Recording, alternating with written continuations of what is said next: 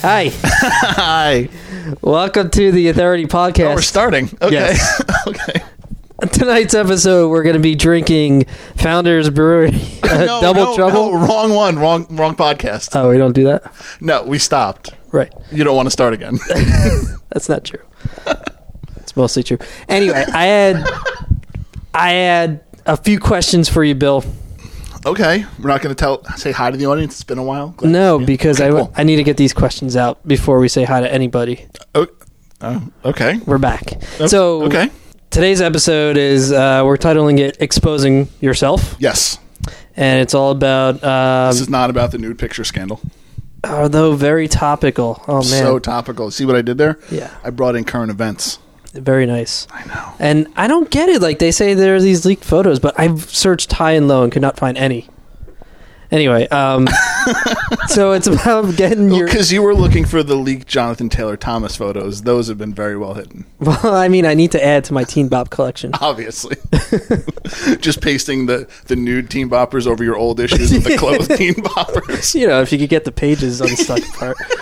Uh, uh, You gotta be real careful. Those rip real easy. yeah. Well, Jew saying Jew, you saying Jonathan Taylor Thomas If I'd have said that, that'd have been racist. it made me think of like the the three worst things to ever happen to music. This is not the question I was going to ask you, by the way, but this was on the drive over. The three worst things to happen to music. Um, I think we can all agree: Justin Bieber, um, uh, Avril Lavigne, and It's so funny you say that because for about 20 minutes today, I had Avril Lavigne's "Complicated" stuck in my head on awful, repeat. right? I don't know. I don't even know if I heard it in like the last four years, but it was stuck in my head all day today. It's so weird you would bring her up. And the Trinity, Nickelback. what do they all have in common? I don't mind some Nickelback songs. You're, you're blowing my theory out. They all uh, they're all Canadian. Exactly. Oh, I And see they probably all drank milk out of a fucking bag. We're back on this milk bag thing. But anyway, all right, back to my question that's been bugging me all week, right? Yes. All right, so the episode's about exposing yourself, putting your art out there, blah, blah, blah, right? Okay. So there's. Uh, You want instead of just quickly blah blah blahing the main topic of our episode, you want to slow that down and actually say what we're talking about. No, I'm teasing it so they Okay, listen to the right. whole episode. Okay, they're already listening. Well, I mean, or- what this if they're isn't like, commercial. oh, that's what the episode's about? Let me fast forward or skip. Okay. All right. exposing yourself, getting your art out there for the world, and you know, curating, and uh, you know what that all entails, or something like that.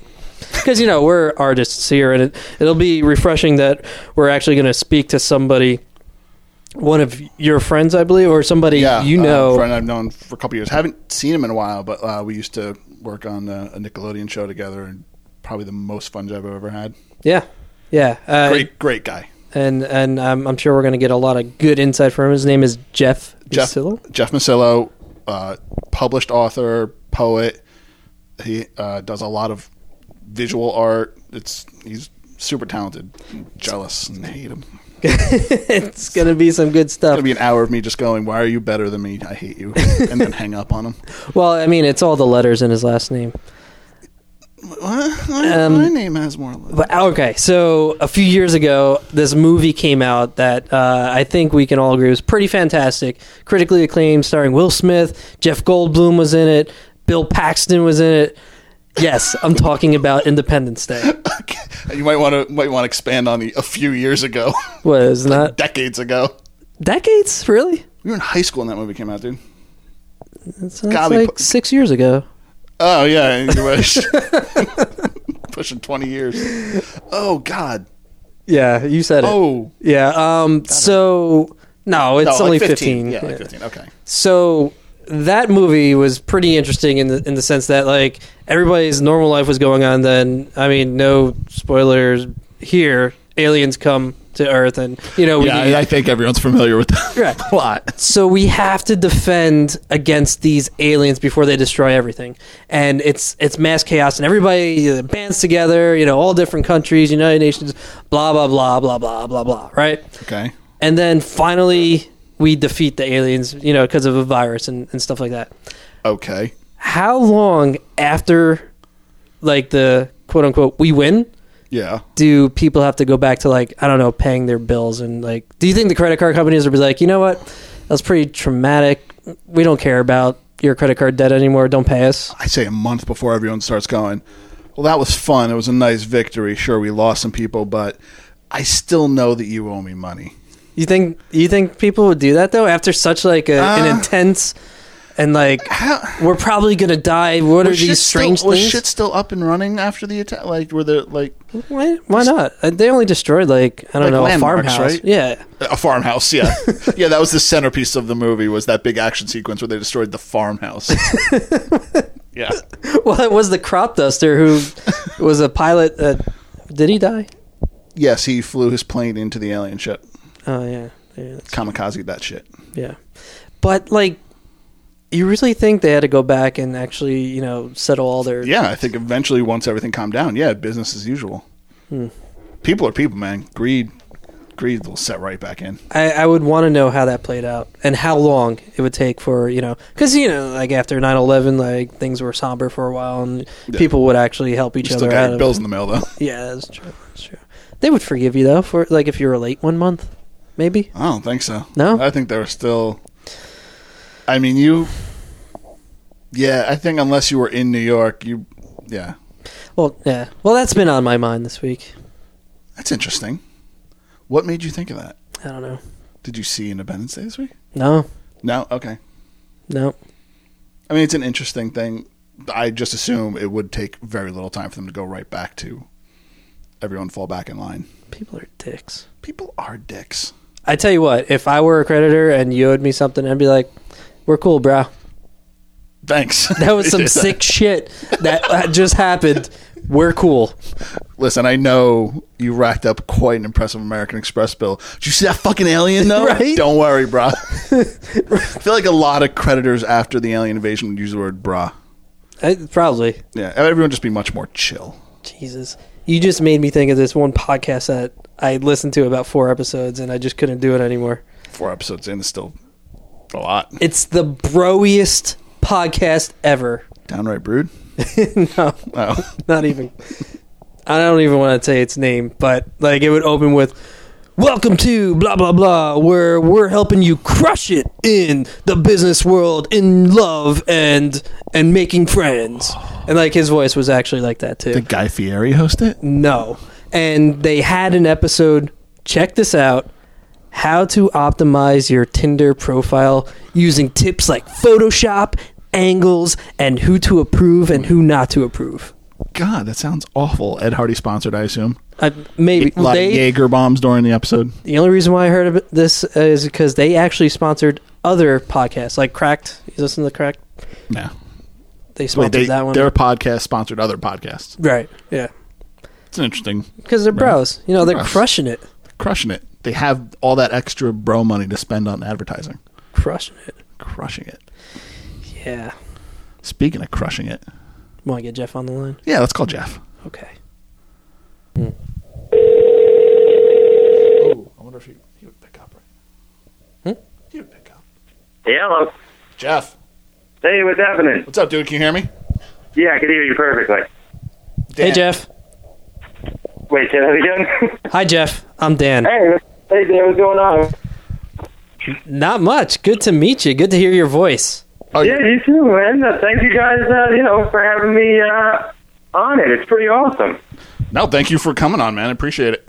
This is Definitely. like the first time we had like a real live like person who's not like Just one of our dickhead friends. right. Yeah. Don't worry, I'm still a dickhead. So, yeah, but we'll abuse you a little less. Well, how um, how would he get going? You want to just jump right into it? What uh, what's the? Oh, we started already. Oh, perfect. Fantastic. That's awesome. Dude, you want to hear something funny? I'm kind of a, like an idiot. Uh, Yes. I woke up. I got. I had a studio day last night at whatever the CBS, and I got home like two. I got prepped. I checked the the message you sent me. I was like, all right, I'm gonna get up early for the 9:30 a.m. podcast I'm gonna do. and, then, and then I realized that I'm just an asshole, and because I had off, I automatically thought everybody else in the world had off. When I when I texted you, I legitimately almost wrote like I wrote 9:30. I'm like, should I put PM? No, No, I just I, you, should, you should have just said I'm an idiot, but I should have known that that it was, of course, a night. I wish I had a day free to just do podcasts all day. Be delightful. well, shit. so, as I told you before, um, this episode's called. We're titling it "Exposing Yourself," not in the sexy Right. way, but in the way of putting your work out there for the world to judge and tell you how great or terrible you are, and all Yeah. the baggage that comes with that. Yeah, it's fucking, it's terrifying. It's, it's, it's almost, it's like, um, it's almost sadomasochistic in a sense. Oh, completely, because you're almost begging someone to just shit on you. Mm-hmm. mm It's one of the weirdest things because every single thing that I've ever done, put out, like in my on my own, whether it be whatever art or literature, um, I really want to put it out. I really want people to see it or respond to it or anything. And then the second I put it out, I instantly regret it. Like Oh. almost immediately, where I'm like, I should not have done that, and everyone now hates me.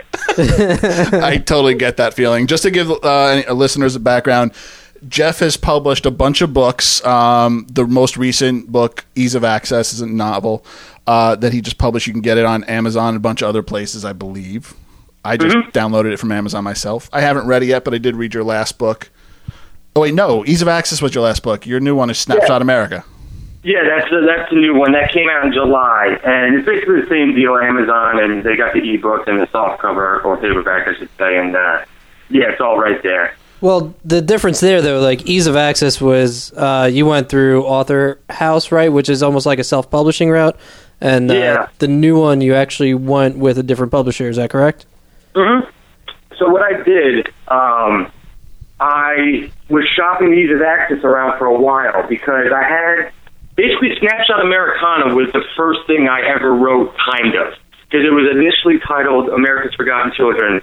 And I started writing, I think, when I was 20 or 21 on that. I, and you know what? I read the first page of it this morning as I was getting on the train. I was like, "This seems familiar," because I remember reading that your Forgotten Children book a couple Yeah. years ago. I was like, "Wait, Exactly. did I buy the same that thing?" Was, that one was uh, from years ago because we were we were together at um, Nickelodeon when I was doing when I was doing the um, the East Orange volume. yeah, exactly. And and essentially, um, what I did was after that, I wrote New Orleans, a New Orleans volume, and then a DC volume. And I had this 200, like 25 page thing, and I was shopping around for a while, and I got close to a couple places. But to be honest with you, it was kind of a piece of shit because it was the first thing I ever wrote. And it, I was trying to be almost like a Dostoevsky writer, like these long-winded sentences. Look how good of a fucking writer I am which just completely gets in the way of any story. You know, it's really dumb writing to do that. yeah, you're just So basically I did- masturbating all over the page. Exactly, exactly. I had like a point to prove, which Going I back to really my didn't. Teen I was just magazines. being stupid. and uh, and then so basically, I had that, and I just kind of tossed that to the side because nothing was going on, which was America's Forgotten Children at the time. Then I started working on a couple other projects, Ease of Access being that one, and where I started finding out how I liked to write and how I just enjoyed it, which was kind of those short Hemingway kind of shotgun sentences to the point. So what I did after the Ease of Access is I chopped down um, America's Forgotten Children and completely altered the vibe and made it more of an easier read. And that's why it's really short. And um, and I changed it to Snapshot Americana because now it's like a completely different book. But anyways, to make a long story short, I had all that done and I had signed um, a deal for a book that's going to come out next year called The State.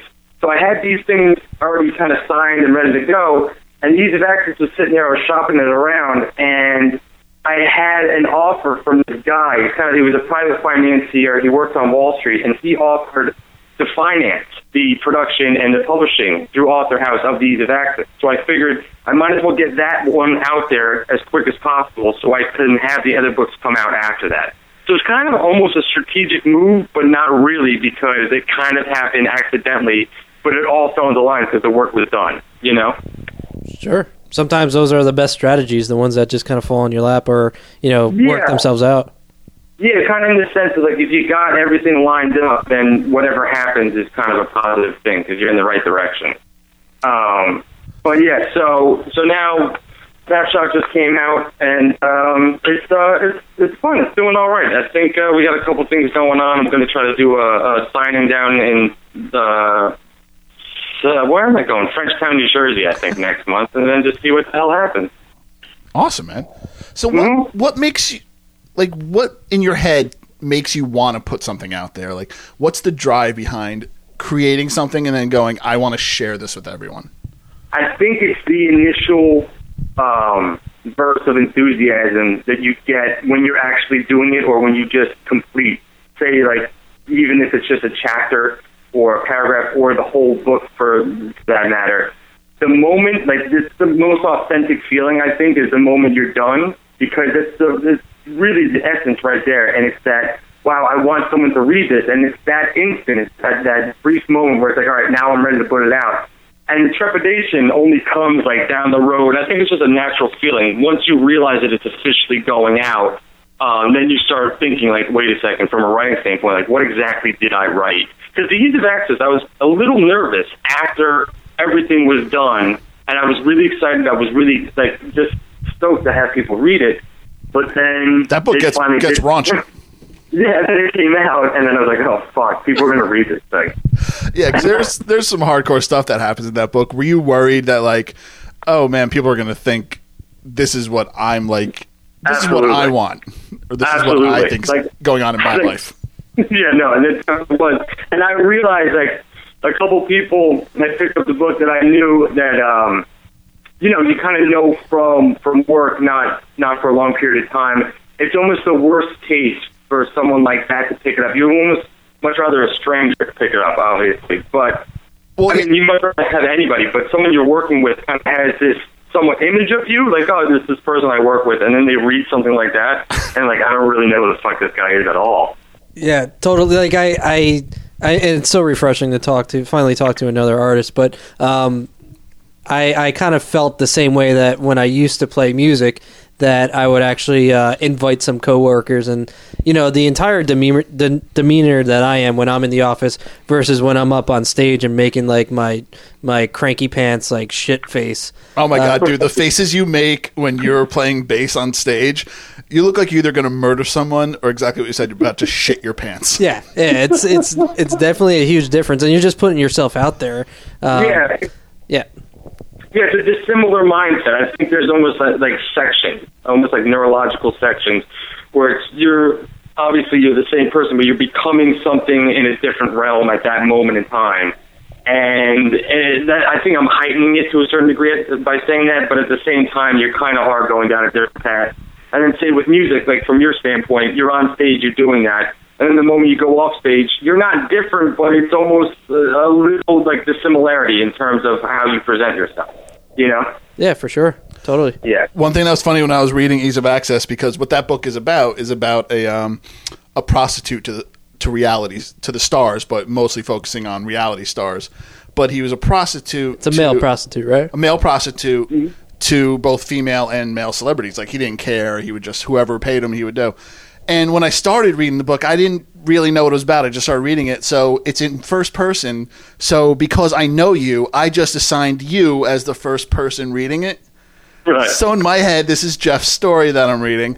And then when it got to the parts where, oh, he's about to have sex with this person, I better real quick come up with someone else that this character is. 'Cause I do not want to picture someone I know in these fucking situations. Dude, my uh, my mother got the book and she she made it two sentences in. It's like I'm just not ready for this. it's, it's not happening yet. I, I'm. She said maybe I think she gave me five years. So maybe in five years I'll be ready to read this. Nice. Now, are you uh, you have a, a few titles under your belt, and you're doing a bunch of other things as well. Are you at the point where you're able to quit? Like this is your full time thing, or do you still have a day job? Because like you always hear those stories about like the one guy who um, maybe works like in HR or something like that, but has a passion for uh, I don't know, like let's say ice hockey. So he starts out at the the local leagues, and he's like a linesman, uh, but he still has to keep his you know HR day job. But you, you know he really wants to be a linesman. And Is this your dream for yourself, Dan? no, not at all. no, but, um, basically at this point, I'm still working. I uh, I work in TV, it's weird. I'm getting. I mean, I always knew it, and I'm getting a first-hand view of. Unless you're like the one percent of people in literature, books don't make any money at all. It's kind of a sad thing. Um, however, it does open up options, and what I just because actually because of the ease of access, I'm in the process of negotiating um, to write a feature film script for some uh, independent production company, Oh. and That's that's, the way. is. Yeah, exactly. That's where it is, and it's just and it's funny because I never. I mean, had years after years of years of either just you know writing for myself and also years of rejection. I never imagined um, writing a screenplay for somebody else, let alone being hired to do so. So that's nice. It, that's a definite job. Yet at the same time, I'm still. Um, it's not, that's not solidified yet, so I'm waiting on that. So I'm still working at. I work at CBS, and um, there's a lot of peaks and valleys. It's a very weird situation because on any given day, just for example, like one day in general, or uh, specifically, when I found out about Snapshot Americana getting signed or, or officially um, signed on to the publisher, it's called Roundfire. When I found that out, it was I was at work, and um, so it was an extreme high. And then I stepped into the room where I needed to go, um, like get a sandwich for one of the talent coordinators. You know what I mean? Yeah. So it's like that big, big high. Like holy shit, I'm a treat. I'm like achieving dreams. And then snap it's to like, reality. no, asshole, go get a sandwich for, for somebody else. what so was- it's like I'm still in that middle ground, but I, I've tried to. At this point, I've been like fortunate enough to uh, have been offered a couple positions in TV with different companies, but I've said no a couple times here and there because I really just want to keep pursuing um, the writing and every and, and the art and everything like that because it's moving in the right direction. It's just a slow process, so it's a little bit of a tightrope act because you have to stay patient. You have to have that a little bit of self belief that it's not going to all fall apart in ten years. And it's so, So- hard sometimes to even just get that little bit of momentum that if you do see Yeah. it moving in the right direction, you you just have to kind of pursue it. hmm And there's weird gaps. There's like big, big gaps where I remember I was listening to an interview with uh, Louis C.K. and he was on the cusp of like being big numerous times throughout his entire career. I mean, obviously he's humongous now, but I mean, a couple decades ago, or not even that long, he was saying, you know, there'd be moments where something would happen huge. You get a writing job at Conan or, or Letterman or writing for some award show. It's like, oh, this guy's gonna this guy's gonna be huge, and then it would go, and then it would just break down, and his phone would stop doing that. You know, and that just kind of happens, and and you have to ride that fucking wave until finally you can find that one thing that keeps you on a good level. You know, I think it really is. It's almost simple in the sense of it's consistently working but it's not simple at all because it's really easy to just be like, "Fuck this, I'm done. I'm not doing this shit anymore." You Yes, I've said that several times. know, like that. It's worked out great. like it, that. Oh, that voice is always there, and it's just like you know what? It'd be so simple to just be like burn everything. Oh, you, you have done. other voices? I just got that one. That's the that's just the one rocking around in my head right now. It's just saying, "Fuck it." What was the uh, what was the first thing you actually put out there? Was it um, Forgotten Children? Uh, that was yeah, that was um, yeah, which I've kind of like forgotten about a little bit deliberately um, because it's a little bit of sloppy writing, so I'm like burying that. But that's the first one, and I don't, I even forgot when that was. It was like 2006 or something, and then there was that period of just nothingness, you know. Does it But get think does it get But the- easier to release stuff? Like you got that first one out of the way. Was it easier to put out the next one? Were there butterflies still in your stomach, or is that does that get better, or does it just stay? I, I thought, I thought it was going to be like, oh, this is it. After uh, after the East Orange America, America's Forgotten Children, I had this whole plan where it was like, I'm going to put this out, and I already have New Orleans and D.C., and I'm going to put out the whole book with like fucking Random House's going to come knocking on my door. And none of that, like I was 22 or whatever, and I was like, none of that would ever, nor should it ever happen. Um, and uh, so it was one of those things where after I did the East Orange volume, basically nothing happened, and I just stayed writing. But this year, um, it was kind of weird. Everything started getting a little bit easier and finding connections to put things out. And you know what kind of helped out, which is weird, was I was writing the ease of access and had that going and, and knew which direction I was going to go with. But I started getting a lot of um, um, good positive energy um, or or whatever, like uh, opinions on the artwork I was starting to do. So I started not like caring less, but I started kind of focusing more on the uh, a little bit on the artwork, and the literature kind of came more around because of that. Because I wasn't going every single day about you know take me, take me, getting rejected, rejected, and stuff like that. I wasn't beating myself over the head with it. So I kind of focused on something else for a little bit, and it opened up the pathway for for writing, which was really nice. Yeah, and then for um for listeners, you can see a lot of Jeff's artwork on his Tumblr page, which is jeffmusillo.tumblr.com, which is M U S I L L O, and it's really great. I was started seeing like the first time like when you were posting it on like Facebook, I was really impressed with it. Oh, thank you, man. Thank you. Yeah, it's been a lot of fun. Um, I do a couple. I do two different things with it because I moved to Brooklyn a little over a year ago, um, and when I was down in Jersey, I I had a lot of space, and I was just painting on canvas. Um, but then when I moved to Brooklyn, significantly less space, and then the um, rents for you know uh, to, to paint around Brooklyn are ridiculous. So I started working a lot uh, with digital artwork. So I've been able to kind of jump back and forth with actually painting on canvas and then doing digital art pieces. And uh, this month I have two shows, one for paintings and one for the digital pieces. So I've been able to kind of play with both, which is nice. All right, so that that brings up the next thing I was going to ask you, which is basically the public displaying of it. Now, because you do these gallery shows and you're there and people are sitting there, you're watching them absorb your work for the first time. Yeah, that's Like- brutal, dude. dude like i remember when me and dan like i haven't been in a band in 15 years dan used to play a lot longer than me but when we were in a band together and i remember playing those shows and our band was terrible it was such Yeah. a terrible band Yeah, it's pretty bad. yeah but i remember being on stage and it's like you're facing the people at least like if they're looking at art, your artwork you can kind of just not look i know it's impossible to do that it seems but No, what- but you can escape. you can't escape. I'm staring Yeah. at these people staring at me Yeah. with disinterest as I'm playing a song terribly. I was staring like at you the too. Two, Yeah. The two, the two like worst things in that sense are, you know, playing the band and being a stand-up comic. There's no escape unless you just walk off stage. yeah. Oh, being a stand-up is worse. I mean, I like if you're playing guitar, you can you can turn around, face your drummer. You can just look down and not look at the crowd, and Right. you know ignore the silence by listening to the music. If you're a stand-up, oh It's my just- god, if you're bombing, that's got to be the worst feeling in the world. Oh, absolutely. I, I almost, I, I have no, I'm a huge, huge stand-up fan. And it's because I can't, well, because it's awesome, but also because I can't do it. You know? Yeah. It's one of those things where, like, there's no way ever, A, I'm not funny enough, and B, I don't have the balls.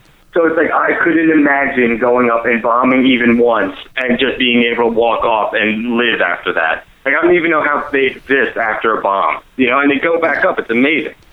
I've actually flirted with doing like I've sat down because I'm also a huge stand-up fan, and I'm just like, oh man, I would just the feeling of having everyone laugh at your jokes and just that instant feedback of everyone just immediately loving what you're doing. Like I've sat down and I've written pages of jokes, and then I'm like.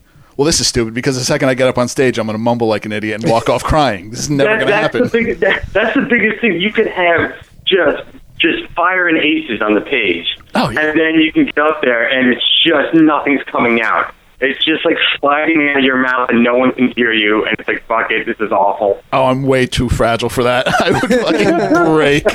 That's why podcasts are nice because you can just do it, put it out there, and don't, mm-hmm. and just Just ignore everything just else. Ignore everything else. Uh, all the comments like, you guys should really stop doing this. You know, nope, I'm- nope. I'm- Here's a new episode. I'm going to turn off the comment section of this post and just. That's the thing with the with, with writing. It's kind of a similar thing with podcasts, where it's like you are. I mean, podcasts obviously you have uh, multiple people. With with writing, it's yeah you're solo, but it's similar because no one's there really like standing over your shoulder or looking you in the face and like judging you harshly. Really, you know, you're just kind of doing your thing. You're you're in your own zone. And then you put it out, and you don't necessarily have to be, as we were just talking about, face to face with any sort of criticism. You know, it's kind of nice. It's, it's very liberating to do that.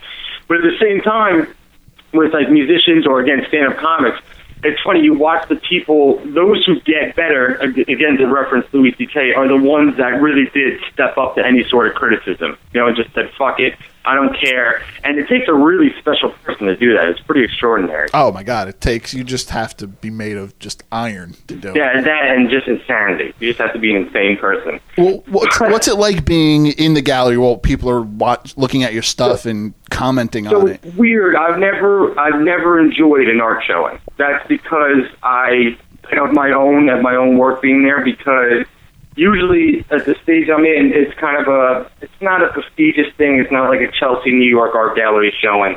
Um, it's usually like a dingy bar or public assembly in Brooklyn or something like that. So it's a party atmosphere.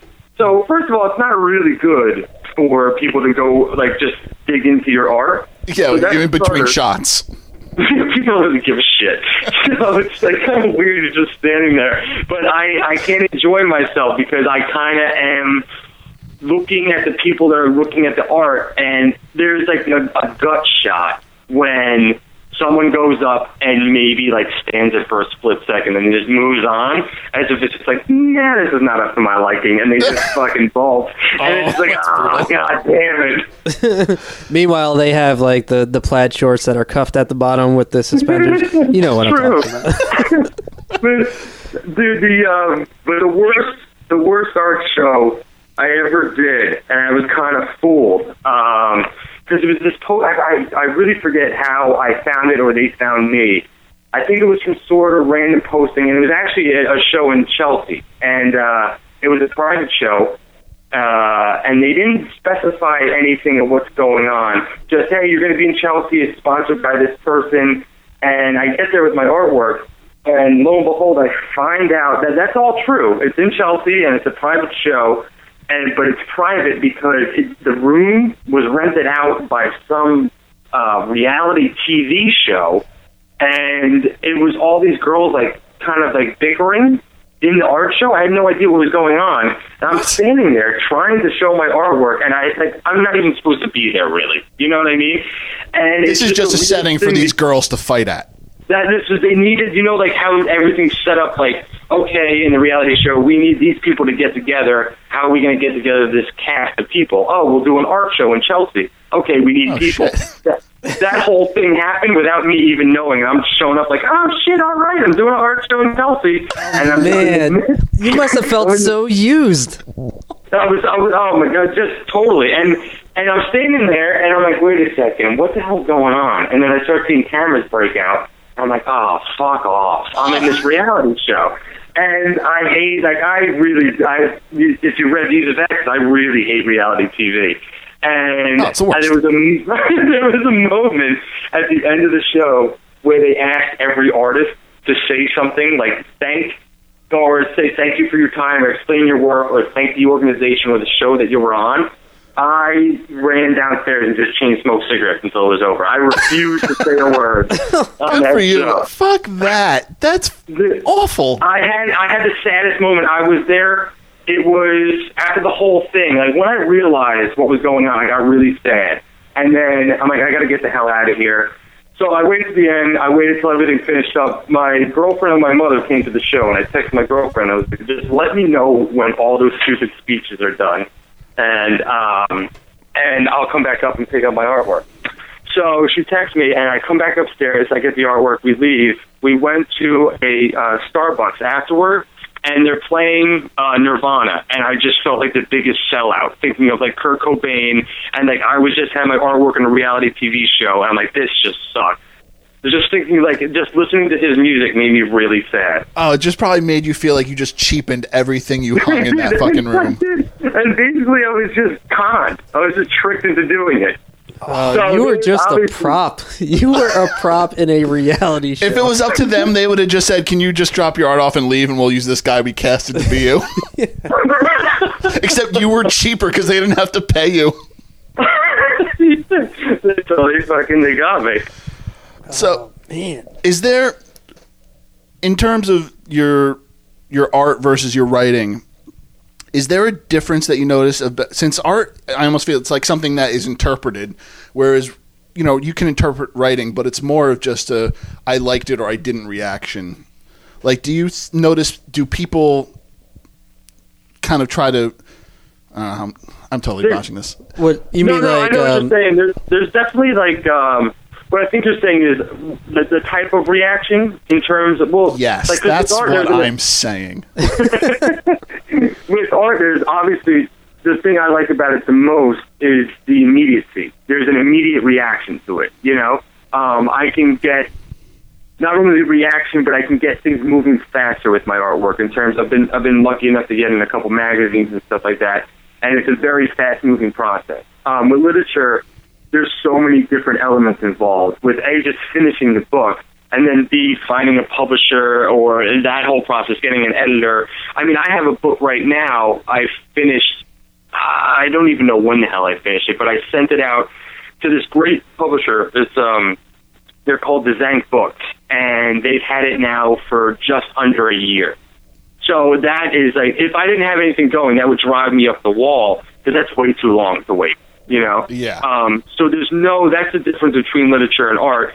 Is the just a quick process involving art. Um. But the fun thing, I mean, with with literature, from what I've been able to gather thus far, is people. And I'm not saying you can't do this with art, but the people that I know and that have talked to me about some of the things I've written, they have um, they dig a little deeper with the literature in in terms of either trying to find out what something meant or kind of digging into something, you know, uh, a storyline, trying to dive a little deeper.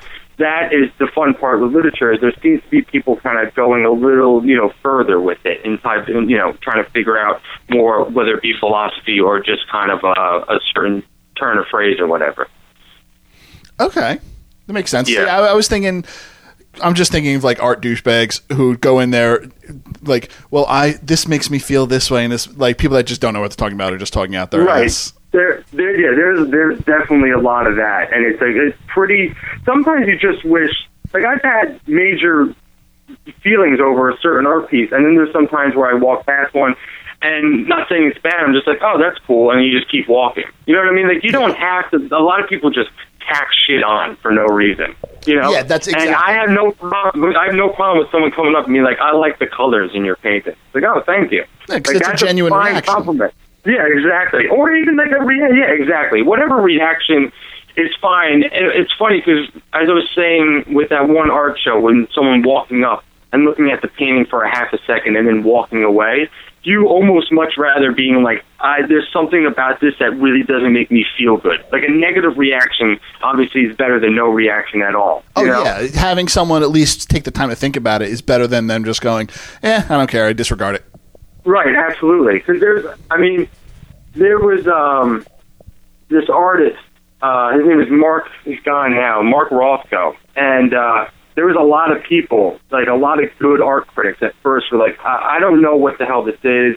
I don't like it. And the same people, it kind of stuck to them, and it grew on them, and they were the people that kind of brought him um, some attention later on down the road. And sometimes that happens too. A negative reaction and not necessarily negative, but just kind of an odd reaction, kind of latch on sometimes more than even a positive reaction, and it grows inside the critic's head, and that expands the particular art piece. But um, Yeah, because it sticks with you, and you're forced to think about it because it's kind of just lingering in your brain. Exactly. But again, with art, as we were saying, there is like a lot of bullshit. I, I mean, I did a show once where uh, standing next to me um, was this artist. He's an installation artist, and his piece, I'm not bullshitting, was a lampshade with a hockey stick and a basketball on top. so deep. That's That such a it. that's It such a glued metaphor for um, a lot of the pain that we feel in professional sports. Yeah, it's like the Yeah. lampshade represents the darkening of your light in in in, spo- in sports. Yeah, and because we have such a dichotomy between. Oh, good word. I just wanted to use dichotomy. That's a great use. I'm not Oh, really sure what it means. Don't know dichotomy, but I've heard it. Yes. It's great. so there's like, there's plenty of that bullshit around, and it's just a very weird thing. I remember just almost being like a lot of my friends came to that show, and it was almost funny because nobody really cared about my art because we were just all criticizing that lampshade piece. like, what the fuck is that? What is like why? Nobody needs that. Nobody needs to see that. Nobody needs that in this room, and nobody will buy that ever. No, that's a dude that forgot he had an art show that night. Oh shit! Let me put something together real quick. Mom's garage. What do I got? I got a lampshade. I got a hockey stick. Fucking glue them together.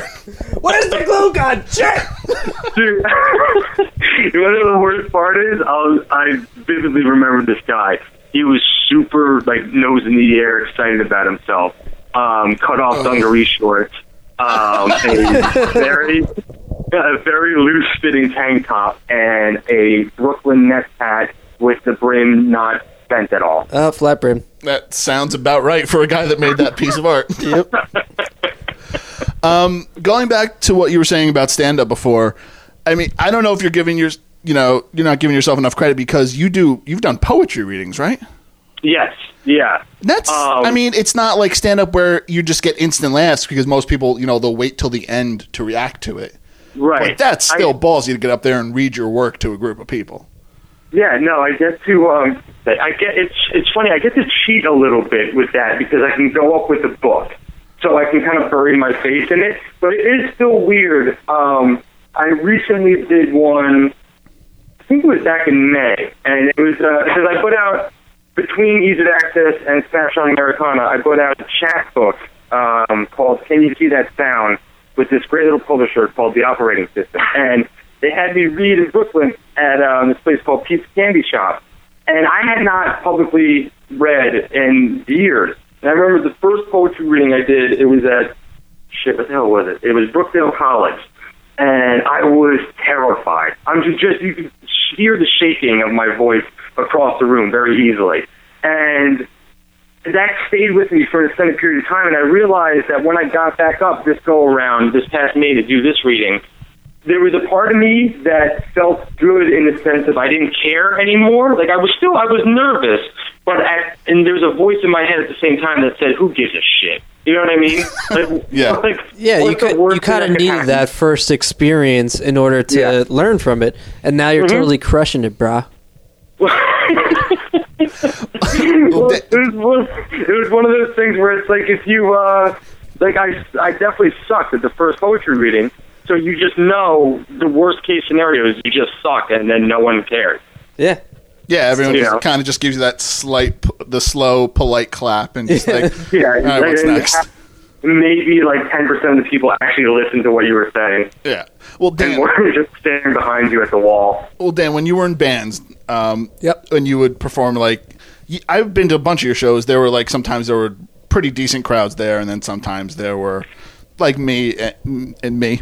yeah. Most most times it was the latter. Yeah, for sure. But like when you go up there and you're playing like a whole set of songs, like how do you how did you keep up your motivation? Like say if you saw like a crowd was empty or just not feeling it, like how did you keep up your energy throughout the entire set? Because Jeff's reading reading a poem, I mean it's it could be a little longer, it could be shorter, but you're playing minimum half an hour up there. I imagine the the process is probably very similar in the sense that it doesn't matter whether there's one or 100 people out there. Like what you're doing when you're putting yourself out there, you're putting yourself out there. Really, it's very selfish. It's for you.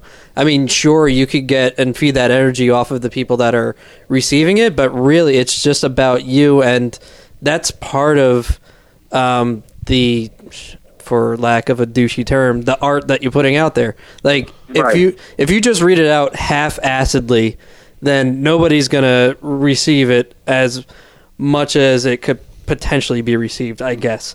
Like if I play a song just because. And this is why I fucking hate cover bands. But like, if I just play a song and like, you know, I just go through the motions, people are going to sense that and like nobody enjoys it at that point whereas if there's five people in the crowd and i'm playing a song that i really like and i'm getting into it it doesn't matter um, if it's good they might receive that like i'm really into it and they might get that energy and like you know enjoy it even though it's only five people it doesn't matter it's like it's Yeah. got to come from within you So, Definitely. well, you said. You oh, go ahead, Jeff. But Dan, do you feel when like as the show goes on? I guess it's a natural thing. I don't.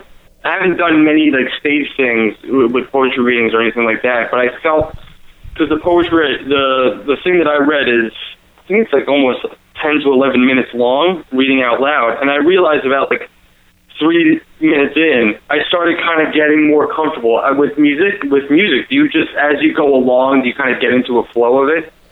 Yeah, and you you kind of have to do it um, that way. Like maybe not within that particular set, but maybe uh, from the first time that you do it to like the you know hopefully the next time that you play up there you're a lot more comfortable and you just you're able from the onset get into that comfort zone. Um, Yeah. But definitely as it goes on, you you almost sometimes forget that you're up on stage and you're just like you're lost in not to use a cliche term, but you're just lost in your music. No, and that's cool because that's when you're having the most fun, I assume. Oh, absolutely. Uh, because like Yeah. you don't even you're not even aware of the reaction. So like if uh, somebody's giving you the stink eye, you don't even notice it because like you're just feeling it. You're totally broing out at that point. Right. See, and you said something earlier that I thought it was interesting because when you were you almost apologized for using the word art with your music. Hmm. I think art isn't used enough as a term. Like, yeah, we, when we're like Jeff, we're talking about your work. We're talking when we say art, we're talking specifically about like your digital and your paint art. But mm-hmm. literature is art, music is art, stand-up comedy is art. It's Yeah. something that's personal that you're creating. That's Sure. being absorbed by someone else. I think You know what I think it is? I think the best artists are very um, self-loathing, and they almost view the term like "I can't be this." You know what I mean? Where it's like I don't like this term because other people use it that don't that shouldn't use it. You know what I mean? And I don't want to be associated with that. Like again, I keep referencing him, but I know uh, from an, I think from that same interview, Louis C.K. hates the term artist, and I think he is an artist. But I think it's because he has like a little bit of self-loathing to him, and he hates how other people use it and get away with it, even though they shouldn't be using it. You know what I mean? Yo, he's very self-deprecating. He's just he's Yeah. a bunch of times I've heard him say he's just up there telling stupid jokes. And he's like way beyond anything else too. That's that's the funny thing. I, I kind of view it um, from a different angle, like almost from my perspective. I'm not going to tell you what it is. Like to me, I'm putting out my music. If you want to view it as art, cool. But like that's not. I'm not going to force that on you. I'm not going to take that Yeah, pretentious tone. Like if there is even a pretentious thing, but like that's It can just be. kind of There's people that can talk about their art in a very pretentious way, sure. Yeah. but it, it doesn't mean it's not art. It just means that particular person is an asshat. right. right. That that's true. And I think the best way, like you were just saying, Dan, how it's all up to the person, really. I mean, it's up to you to a certain degree because you're making it, obviously, but you're making it because you have this feeling and you have this motivation, whatever drive, wherever that comes from, um, for anybody. And but you're putting it out.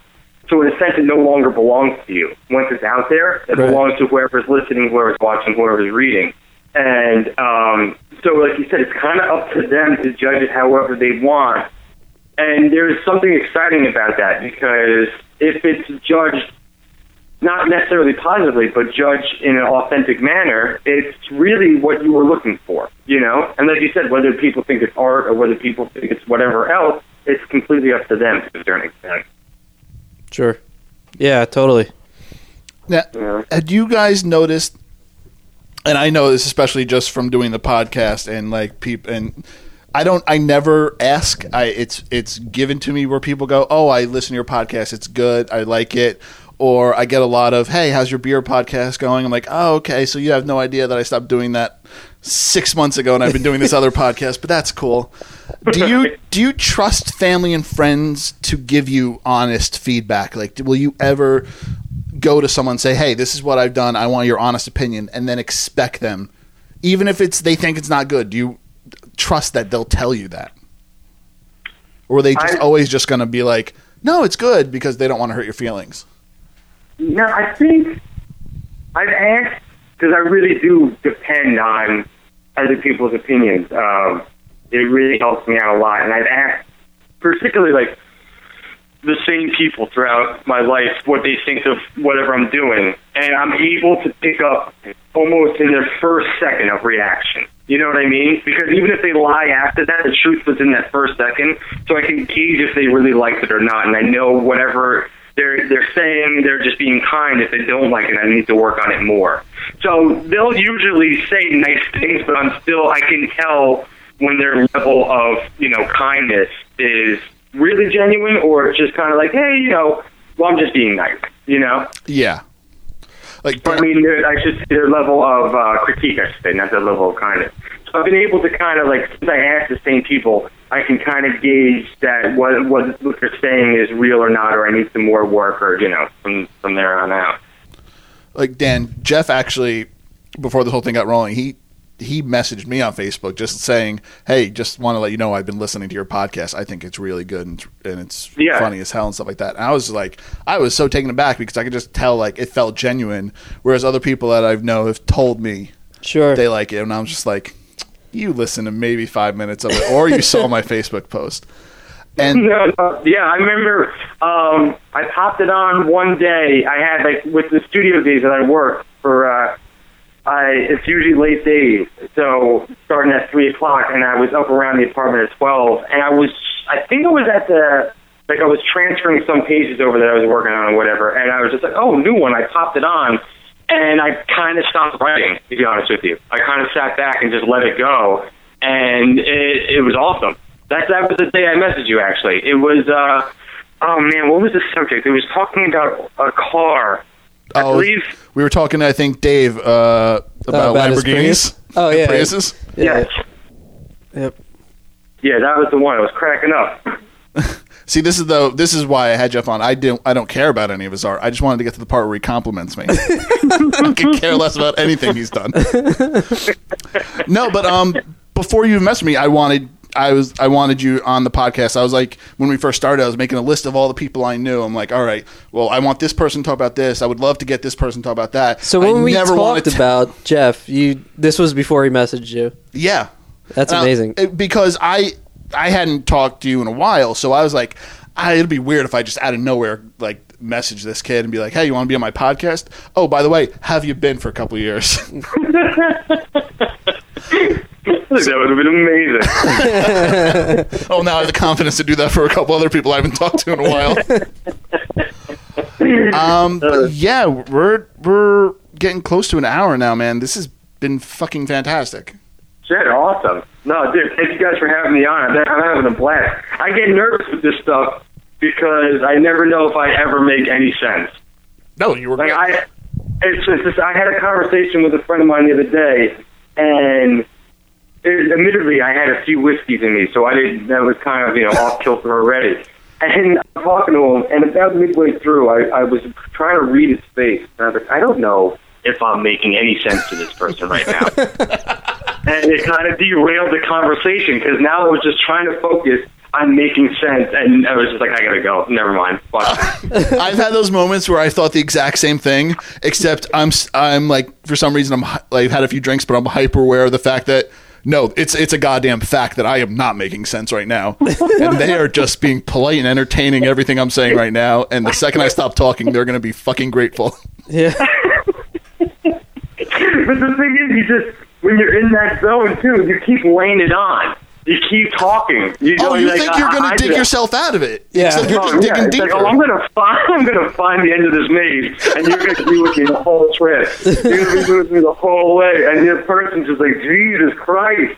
and you notice by the end of the conversation they're about six feet further from you than when you started.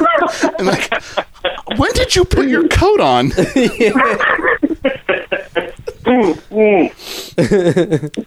So Good Well, stuff. shit, I had, a, I had a lot of fun. This was great. Oh, that was awesome, man. So plug plug away. Where can we find all your stuff?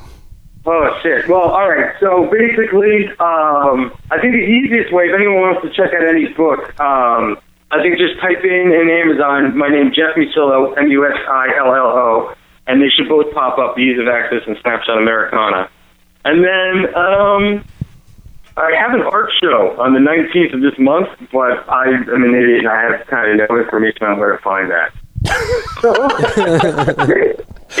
so, You're, you're gonna have to get better at that stuff. yeah, I know. I, I'm, I'm definitely I'm awful, but uh, I guess maybe you know what I'll do. I'll put it on my Tumblr, uh, and then if anyone wants to check it out, it's at the Cutting Room in uh, in New York.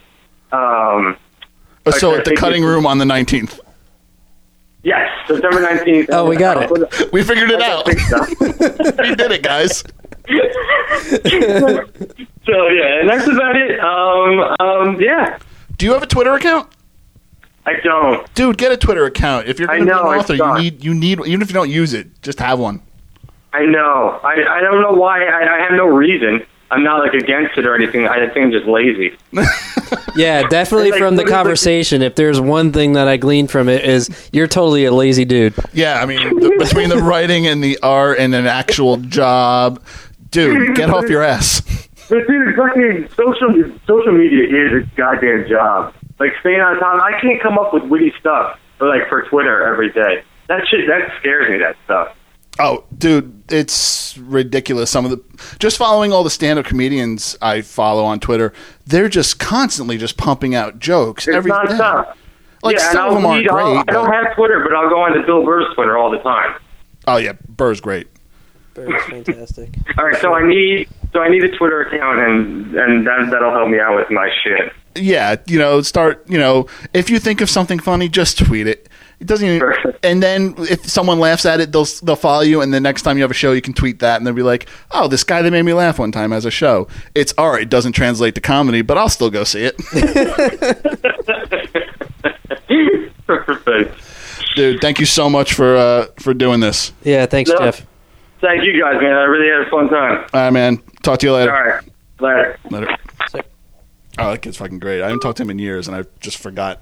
When we worked at Nickelodeon, it, we were uh, PAs for a show. Was that that kids show that was I've that- been desperately trying to seek online? Oh, see, as soon as that show end, like once the like that I left that show, I went and I searched everywhere to preemptively try to get rid of stuff Damn it. because I have appeared on that show. I know. You should see the long tail search terms I put in Google just to try to find fucking clips. Fine, And I'll- then you like know, I'll challenge- mariachi band, kids, Nickelodeon. I'll challenge anyone who's listening.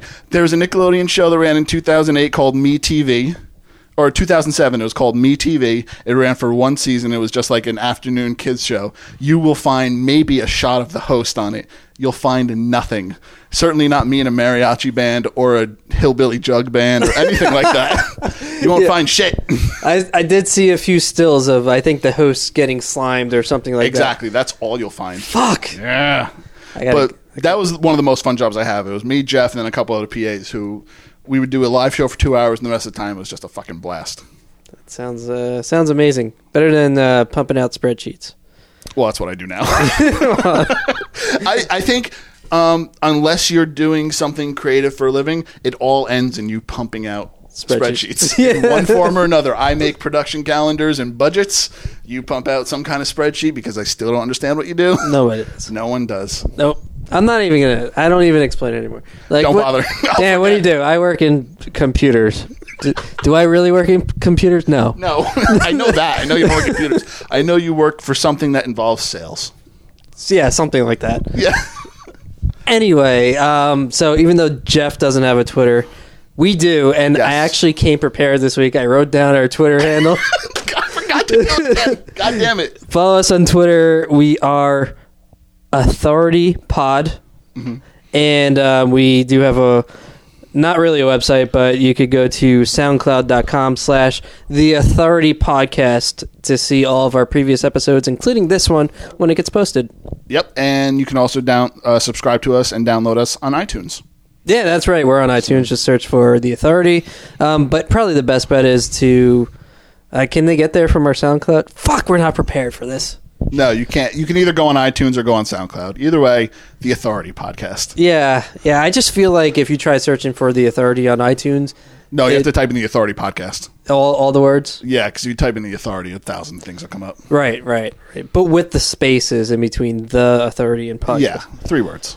Yeah. So I mean, this is uh, this has been great. Like I, I feel bad that my availability has prevented us from pumping out more episodes. No, we're going to try to get back on track, though. Yes, We're going to try to get these out maybe, hopefully, every two weeks or three weeks, not just like once every two months. we'll definitely under promise and try to over deliver on that. Dan's motto.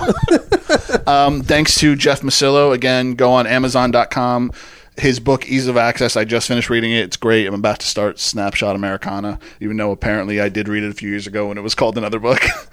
Was it, that's the? I was reading some other article, and I should have asked him while I was on the line. But there was something where he was gathering stories about some guy he knew and put it into a book. That might be Snap. No, I don't know. I, might, I don't know. We'll have to ask him next time we have him on the show.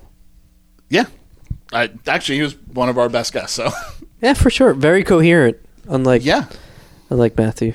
Matthew. It always he gets his once once an episode mention.